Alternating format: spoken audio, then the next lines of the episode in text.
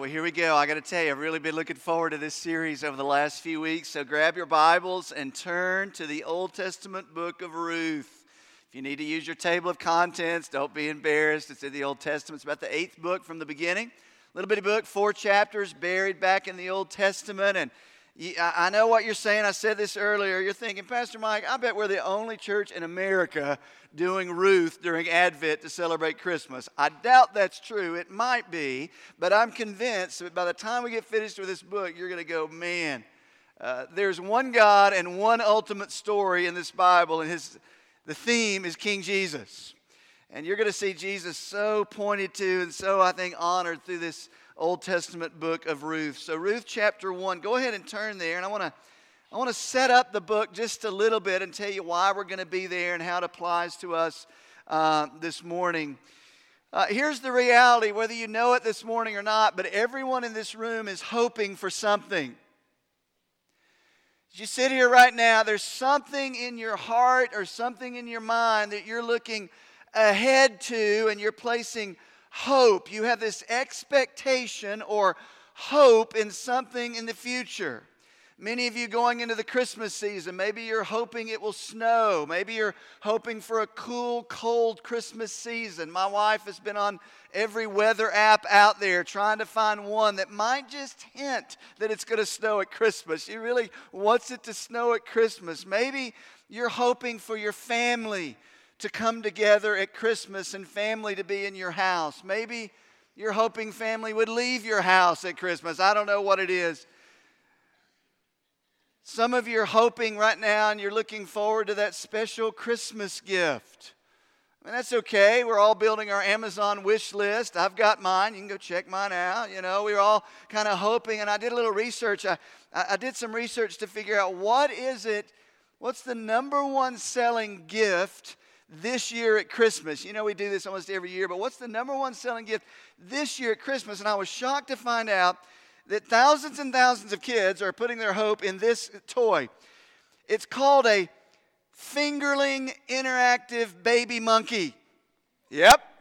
Number one selling toy. It's about this big and it's plastic and it wraps around your finger and it's a monkey and you just kind of hold it there like that.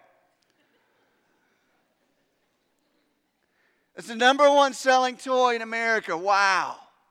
Another toy, and my, my girls have mentioned this one, it's called the Hatchimals. Anybody know what a Hatchimal is? Parents? Yeah, I see that. Hatchimals work this way. My understanding, it's an egg, and it has a little heart on it, and if you rub that heart long enough, pop, out comes a stuffed animal. Hatchimals. And parents, you can collect all 70 of them. Not making it up. Listen, if I'm going to rub an egg and something comes out, I'm probably going to scramble it, you know, for breakfast. Since we're on this theme, very quick, they, there's a bonus hatchimal that if you hatch it, surprise twins come out and two stuffed animals comes out of the egg. And you can have that, parents, for the low, low price of 70 bucks. About that? Now, in all seriousness, some of you are hoping coming out of 2017 that 2018 is a whole lot better year than 2017. Some of you, if you were real honest, you're sitting here and you're hoping that, boy, I hope this particular relationship in my life that's a mess gets healed and turns out a lot better in 2018. Maybe some of you are hoping that your health turns and it's much, much better in 2018 that it has been in 2017. Maybe you're hoping for that son and daughter to turn the corner and either come to know Christ or return home, whatever the case may be. The point is this this is a season that you're going to hear the phrase over and over hope. It's a season characterized by hope. We even have that word appear on our stage as we walk through this Advent series. One of the things we're going to try to do as the children of God, as the people of God, is be reminded this season has plenty of distractions. This season has many things that we can place our hope in. But let's be reminded that Scripture alone holds out the eternal hope for our hearts that we're longing for. Remember that. The Word of God holds out the hope in a person Jesus Christ, where we find our ultimate hope. And by the way, you carry that message this Christmas season where you live, work, and play. Our lives ought to look decidedly and distinctly different than the world around us because of the hope that's within us, Jesus Christ, right? Now, we can say that, and sometimes what comes out of our mouth and how we live our daily lives is decidedly different. So, what the Bible does, and I love Scripture for this, is the Bible will take some of these concepts like hope, and the, the Bible will wrap them down in a story like the book of Ruth. The book of Ruth essentially is this the book of Ruth, four chapters, can be summarized like this it's one of the clearest pictures in your Bible of hope being found in a desperately hopeless situation. The book of Ruth, just let me give you a little background. It's an absolute jewel in your Bible, buried back in the pages of the Old Testament. Uh, the story of Ruth takes place during a period in the history of Israel known as the period of the Judges. It's following the time of Joshua and the conquest and the time of great victory and the time of great blessing and favor, and enters the time of the judges, which was a time, if I just be real honest, a time of open rebellion and sin. It was a dark time in the history of Israel.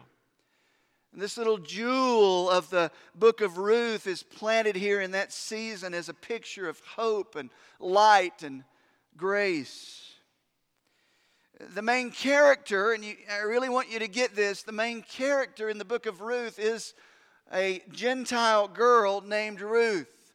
Now, you're not. You're not going to understand why we're in the book of Ruth if you don't follow with me for the next 60 seconds or a minute. So I want, I want you to hear this very clearly. Ruth, the main character in this story, is not a Jew. She's not from the nation of Israel. She's a Gentile. And even more than that, she's from the land of Moab. She's a Moabite. And in that day, I want you to feel the significance that God, in His sovereignty and His grace, would wrap a story of His scripture not around a Jewish girl, but around a Moabite Gentile girl. Because here's who the Moabite people were. You've got to get this. The Moabite nation as a whole was a cursed nation. God had pronounced a curse on the entire nation of Moab. They were cursed from their beginnings. Genesis 19. Moab, the man from which all the Moabites come, was the son of Lot through his incestuous relationship with one of his daughters. Moab. Ammon was the other son. You know that in Genesis 19, after they came out of Sodom and Gomorrah. That's Moab. They were a cursed people. They were cursed also because of their treatment of Israel. When Israel was coming through the promised land or on their way to the promised land, they tried to travel through the land of Moab, which geographically is on the other side of the Dead Sea. It's on the east side of the Dead Sea. They tried to go through Moab, said, You're not coming through here. They wouldn't let them. They were cursed people because of their wicked, idolatrous practices. They worshiped Chemosh, a pagan god who was just the ultimate picture of evil and wickedness. The Moabites were wicked people. Here's the point the Moabites were doomed for destruction. They were a people born under the curse of God because of their sin. Does that sound familiar to you? It should, or you're not going to make any sense of the book of Ruth and why it applies to you. To be a Moabite was to be born under a curse outside of the family of God, doomed for destruction, living in a hopeless state. And by the way, let me tell you who you are in the story and who I am in the story. We're Ruth, we're the Moabites. We are. Because of our sin and because of our rebellion because of our because of our resistance against God, because we're born under the curse of sin, because we willingly choose sin. We're just like the Moabites outside of the family of God. We're under the curse of sin, and we deserve complete destruction. Merry Christmas, right? Hope means nothing to you practically, and the hope that is found in the Messiah who come to take away the sins of the world means nothing to you unless you realize apart from Jesus Christ, we are all cursed and hopeless. Nothing. So it is possible for us to go through the entire Christmas season and to go through all the perfunctory exercises of, of, Christmas and never be dazzled and broken in our heart and reminded about the grace we've received by Jesus Christ because we have forgotten how hopeless we are apart from King Jesus. See that? Ruth is a story of a hopeless Moabite Gentile girl outside of the family of God. How is there hope for someone who is doomed to destruction? That's what the book of Ruth ultimately portrays to us this morning. So I want to walk through it with you. We're going to try to cover just one chapter this week, and then we'll walk through the other chapters in subsequent weeks. So you can pick up with me. We're going to start in verse 1, Ruth chapter 1. Here we go.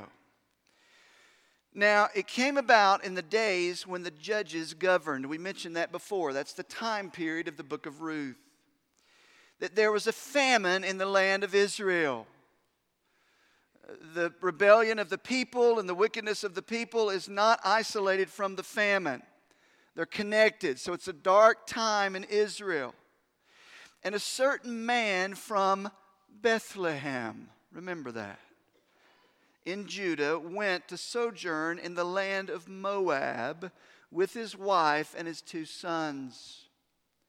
So, this Jewish family is going to leave Israel. They're going to leave Judah and they're going to go to the land of Moab because it, back home in Israel, there's a famine, there's no food. This man has to take his family somewhere to take care of them. So he goes around the Dead Sea and he, he ends up in the land of Moab. Verse 2, listen what happened. The name of the man was Elimelech. Elimelech's the dad. His name means God is my king. His wife was a woman named Naomi. They have two sons. Now, listen to these two boys. One is named Mahlon, and the other is Chilion, Ephrathites of Bethlehem and Judea. Now, they entered the land of Moab and remained there. Elimelech and Naomi have two boys. The season and the time in Israel is so dark. Here's what they named their sons. The first son, Mahlon, means literally puny. they named him Pee Wee. Puny little Mahlon. In other words, names meant something back in those days, much more than they mean today. And it's the idea it, it is a rough season in the nation of Israel. The second son was named Chilion, which means pining. They had puny and pining. I don't recommend those names. Pining means longing. And the point was, we're longing. We want to be back in the land of Israel. There was a longing for not just the land of Israel, but back in the favor of God. It had been a hard season in Israel. So Elimelech and Naomi, they take these two boys, puny and pining, and they go to Moab. And then things only get worse. Verse 3 Then Elimelech, Naomi's husband, died, and she was left with her two sons. That's not a good situation, by the way. The father passes away. They're in a foreign land. They're in the land of Moab. All they have is their two sons, and all they have is puny and pining. It's not a good situation. Verse 4 They, the boys, took for themselves Moabite women as wives. The name of the one was Orpah. Now, not Oprah. That's not Oprah Winfrey. It's Orpah. Orpah, her name is very significant, and I'm just going to tell you what this means now, and we'll come back later. The name of the one wife was Orpah, which literally means the neck. It literally means the back of the neck or stubbornness, if you will. You'll see how that comes up in just a few minutes. The name of the other was Ruth, which means friend. Friend. And they lived in the land about 10 years. Things get worse. Verse 5. Then both Mahlon, puny, and Chilion, piney, died. And the women, or the woman, was bereft, this is Naomi the mom, of her two children and her husband. So by the time you get to the end of verse 5, here's the situation. You have a Jewish family. Uh, you have a Jewish mom, Naomi. Her husband Elimelech has died. Her two sons have died. And she's left with her two daughter in laws, the two Moabite women. I can't convey enough in this culture 2,800 years ago, to be a widow was a desperate situation. To be a widow in a foreign land was a very difficult situation. To be a, a, a, widow with no sons for means of employment or gainful sustenance for their family in that day was a very difficult situation to be in. By the time you get to the end of verse 5 of Ruth, you're to look at this and go, this is not a good situation. That's the point. So then Naomi determines that things need to change, and Naomi trying to lead her family or lead her two daughter in laws. Verse 6, I want you to follow very closely here what Naomi does. She says she arose with her daughter in laws that she might return from the land of Moab. For she had heard that in the land of Moab uh, that the Lord had visited his people in giving them food. Translation Back in Israel, things have started to change. Back in Judah, things have started to change. She believes now's the time to go back to the land of Judah, back to Bethlehem. So, verse 7 she departed from the place where she was, and her two daughters in law, now watch this, with her. And they went on the way to return to the land of Judah. So you got to get this. Naomi says, I'm going back to Israel. I'm going back to the land of Judah. I'm going back to my home. I'm going back to my people. I'm going back to my God. These two Moabite girls, at first, they say, Okay, Ruth, or okay, Naomi, we're all in, we're all in with you. Let's go. I mean, we're going to go back and travel with you. And you would think at this point, Naomi, being a mother in law, says, Yes, girls, I want you to return to Israel, Judah with me. You girls come back with me. But watch very carefully how Naomi responds. Verse 8 Naomi said to her two daughter in laws, daughters in law, Go, return each of you to your mother's house. May the Lord deal kindly with you as he has dealt with the dead and with me. In other words, you've been very kind to me. You've been kind to my husband. You've been kind to my sons. Now go back home to Moab. May the Lord grant that you may find rest there, each in the house of her husband there. She kissed them, and they lifted up their voices and they wept. Here's what Naomi, in effect, says Don't follow me, it's too hard for you.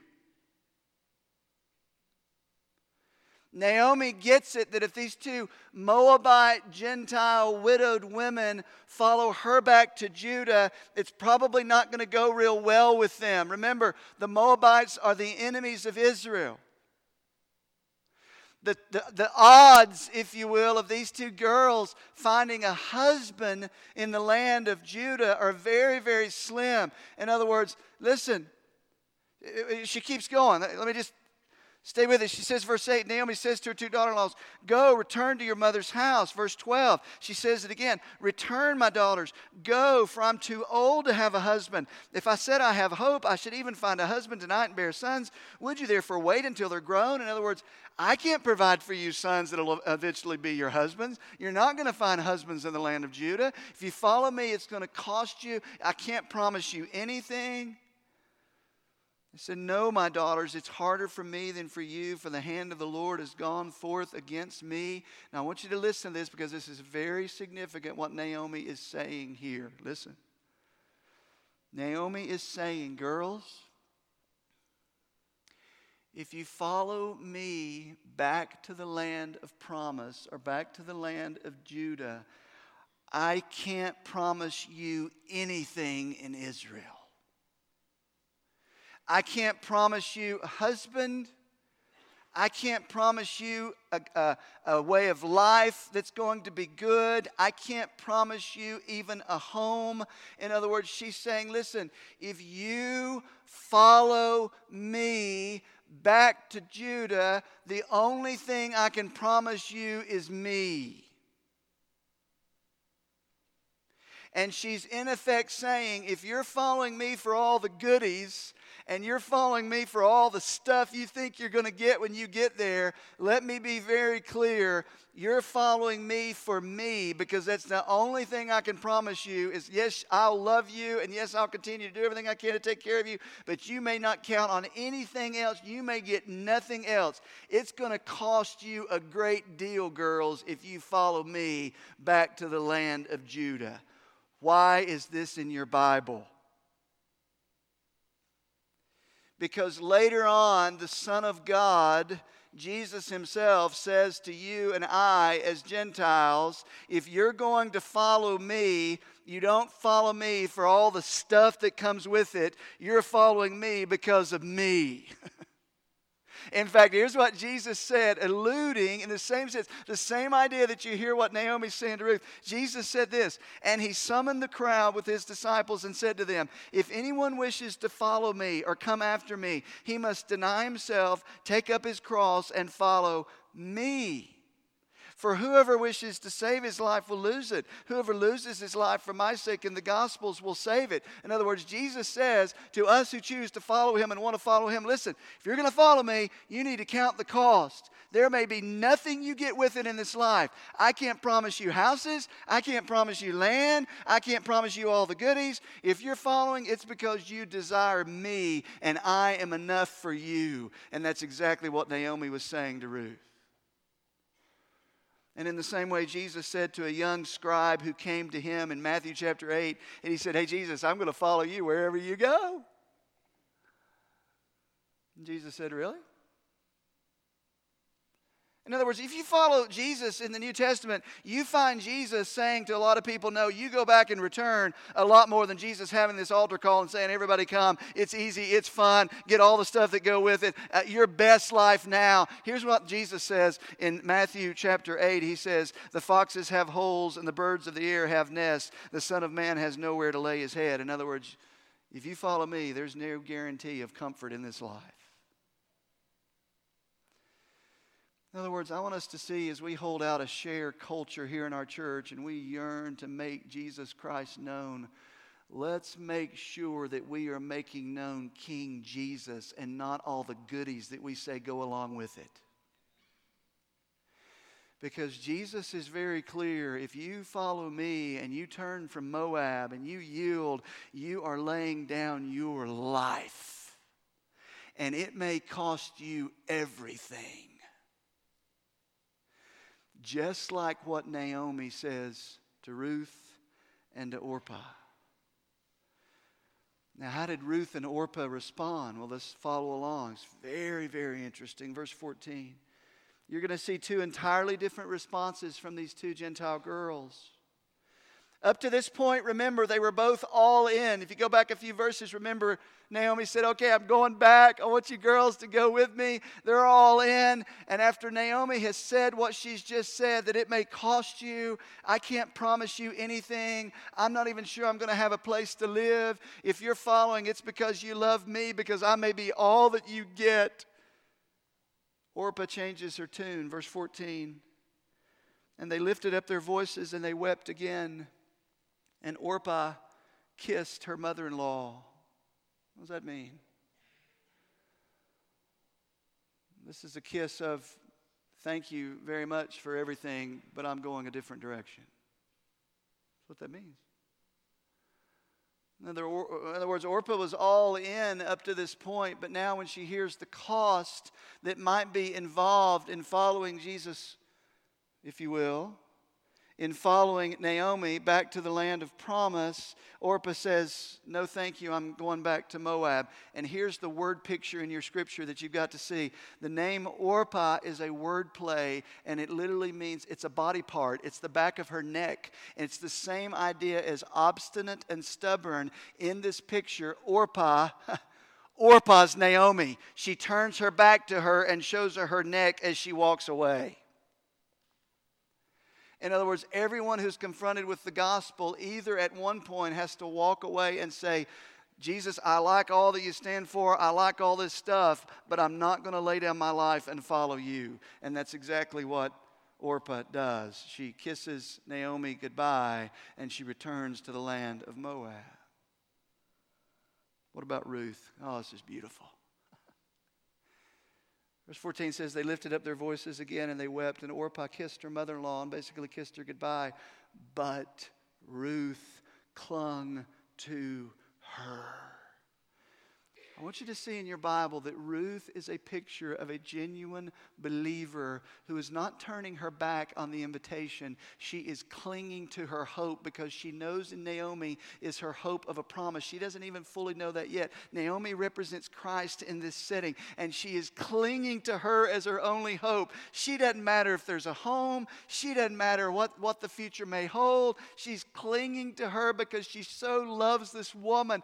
That's salvation. You're clinging and you're trusting in the person of Jesus Christ. And Jesus, I don't know what else I may get. I don't know what else may come with it. I know in you and you alone is my hope. Salvation is clinging in faith to Jesus Christ and Him alone.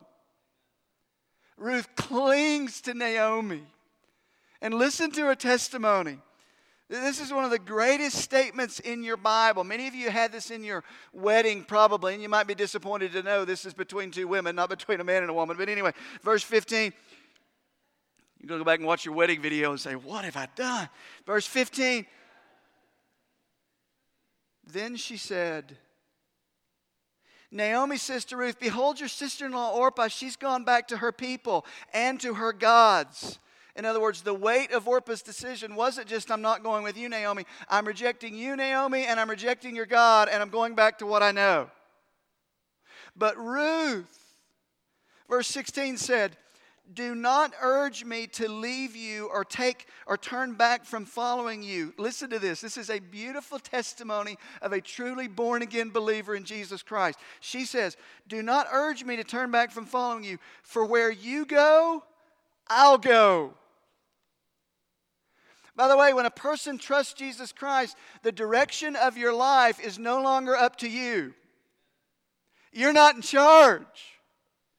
Ruth, in great faith and great trust to Naomi, says, Listen, it doesn't matter what the future holds. Where you go, I will go. Where you lodge, I will lodge. It might be a cave, it might be a hole in the ground, it might be a house. I don't know. Jesus said the foxes have holes, the birds have nests, but the Son of Man has nowhere to lay his head. You have no guarantee of what you may experience in this world when you trust Jesus Christ because this world is not our home. She says, Where you lodge, I'll lodge. She says, Your people shall be my people that's a beautiful testimony. Ruth gets it that to follow Naomi is also to identify with her people, the people of Israel. For a believer and a follower in Jesus Christ, this has such massive implications going into the New Testament and the New Covenant. Ruth is identifying herself not only with Naomi, but with Naomi's people. For us, there is no following Jesus without identifying ourselves with his people, the church. It's throughout Scripture. There's no such thing as, yeah, I'm going to follow Jesus and I'm going to do my own thing. When you follow Jesus, you are not only identifying with Jesus, you're identifying with his people, the church. Ruth says, Your people shall be my people. And then listen to this, and your God shall be my God.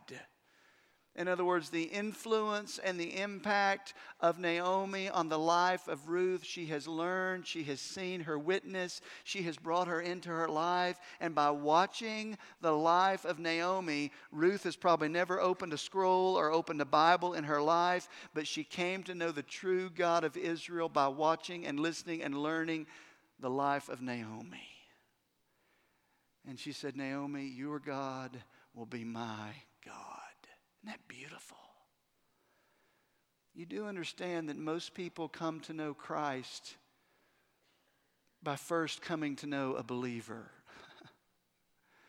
by first coming to know someone who has Christ within them and coming to the point where they will say, Your God, I want that. I want what you have. Ruth says, Naomi, my God, your, your God shall be my God. Verse 17, where you die, I will die. I love that. This is not a temporary little decision I'm making. This is not just a mere prayer I'm praying. I'm surrendering my entire life to death, and there I will be buried unto death. Thus may the Lord do to me, and worse, if anything but death parts you from me. The endurance of faith is even held out here in the testimony of Ruth. So you have this beautiful picture. Naomi says, Now, I'm going back to Judah.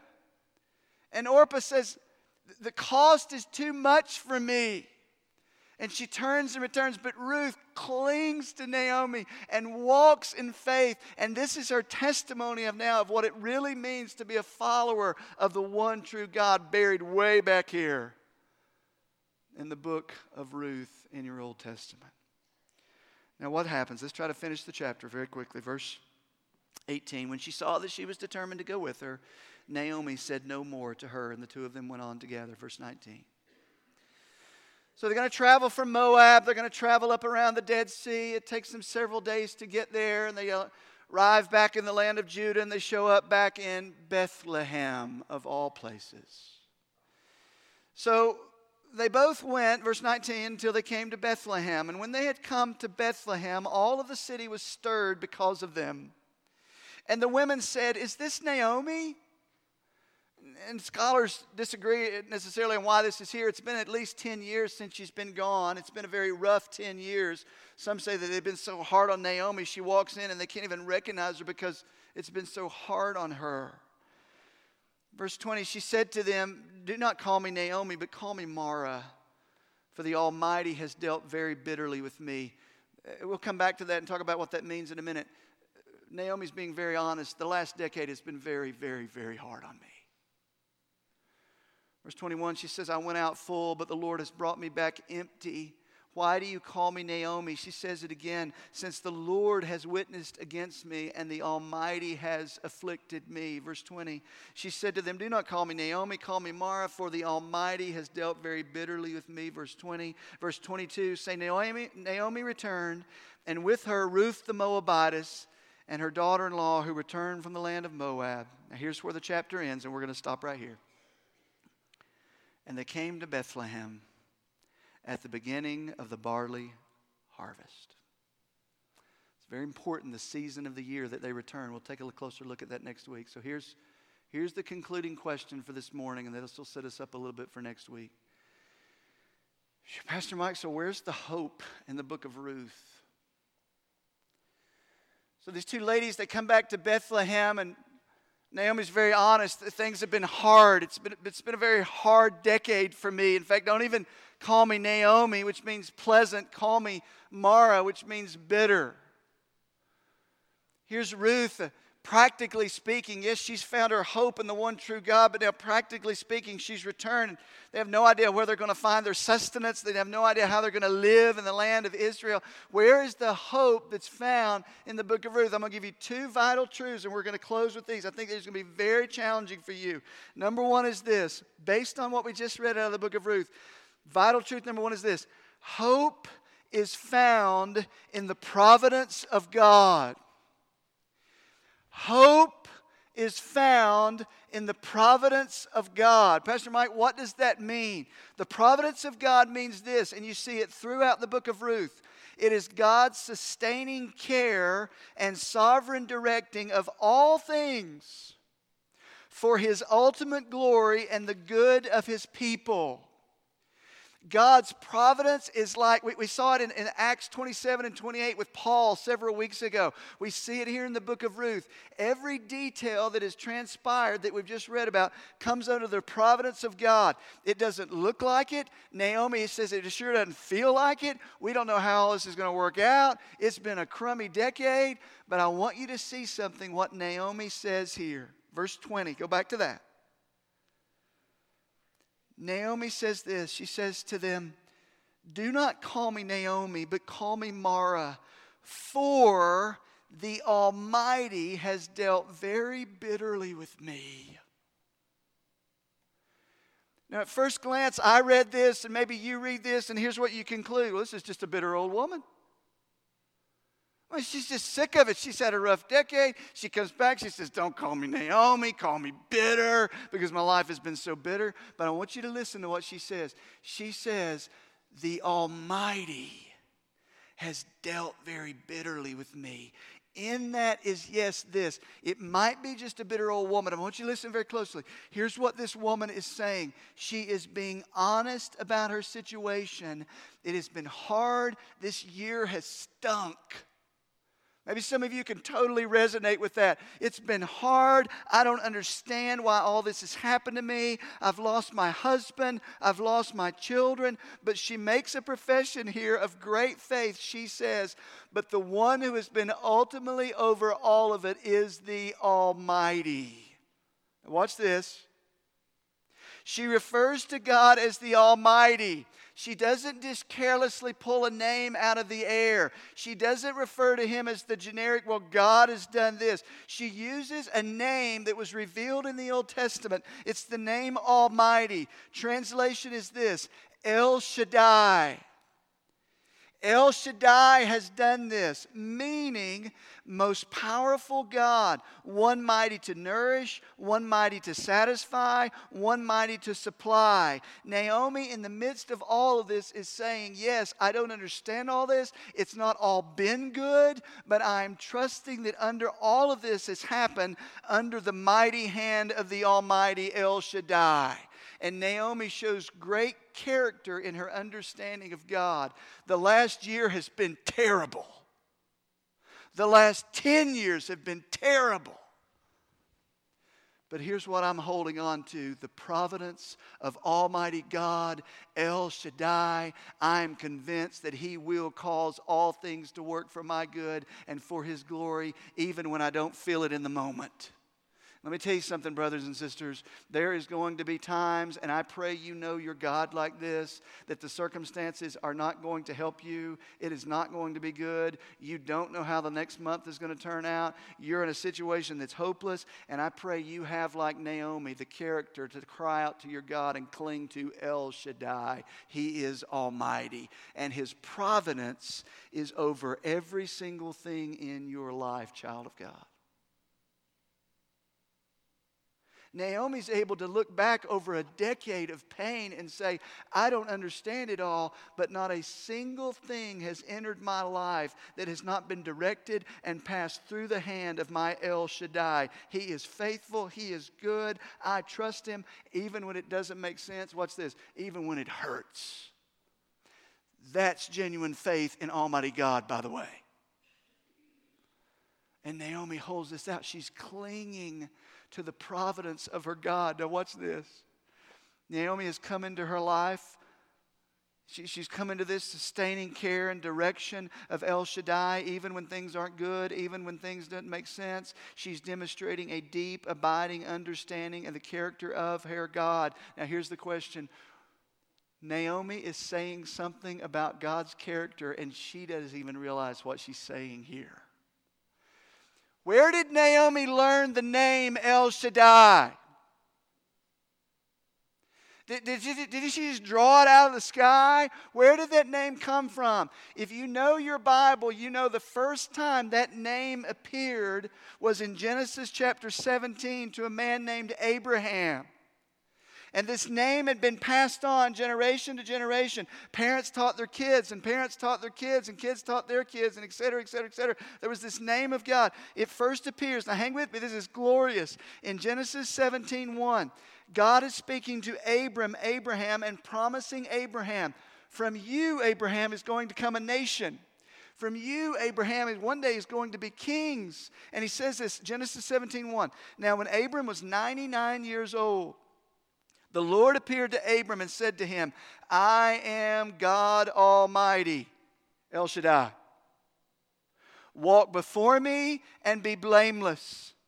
He continues on, 17:6 he says, "Before you I will make you exceedingly fruitful. I will make you a nations of you, and kings will come forth from you. Genesis 17, 6. The name of God is tied directly to God's promise to Abraham to birth a nation, and a Messiah would come. What's this? Naomi has no idea everything she's saying when she calls out the name of El Shaddai. But in the moment, she can't, listen, this is huge.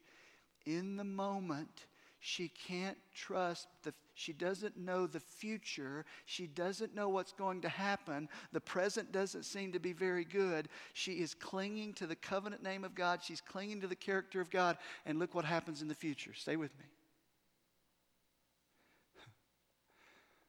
by the end of the book of Ruth, Naomi is holding a baby in her arms. And the baby is the son of Ruth and the man that we're going to introduce to you next week, a man named Boaz.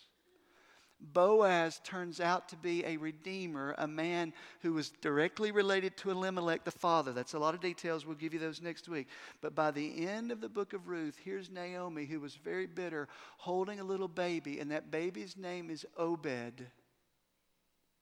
If you know your history, you know from the end of the book of Ruth, this story turns up again in Matthew in the account of the of the Christ child being born. Matthew chapter 1, I'll just read it to you, says this Boaz was the father of Obed by Ruth. And Obed was the father of Jesse, and Jesse was the father of David the king. The story doesn't end there. The genealogy goes on. Jacob, verse 16, Jacob was the father of Joseph, and Joseph was the husband of Mary, by whom Jesus was born, who is called the Messiah.